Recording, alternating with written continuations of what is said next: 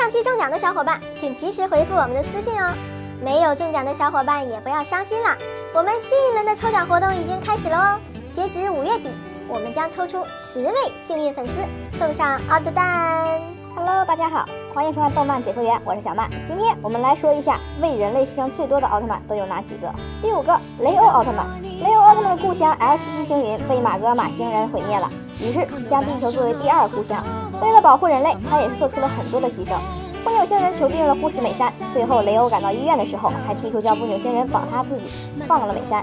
最后雷欧就是这样被布纽星人带走，最后还被布莱克指挥官分尸了。第4位，杰克奥特曼。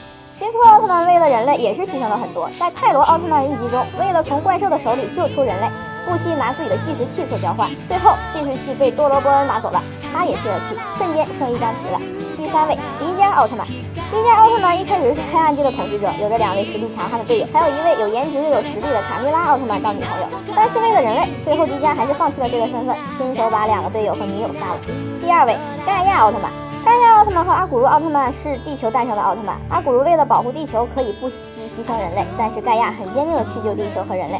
当阿古茹奥特曼要牺牲人类的时候，盖亚奥特曼是舍命相保啊。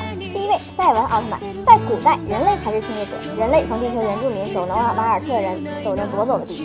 赛文奥特曼穿越时空，目睹了当年人类的侵略行为，赛文最终也知道这是个不光彩的历史，他陷入两难，保护人类的话就是保护侵略者，不保护人类的话，毕竟他深爱着这些人类。好了，今天的节目就到这里了，感兴趣的朋友请关注我们头条号动漫解说员，我们会有更多精彩的视频分享给大家，大家快来关注我们吧。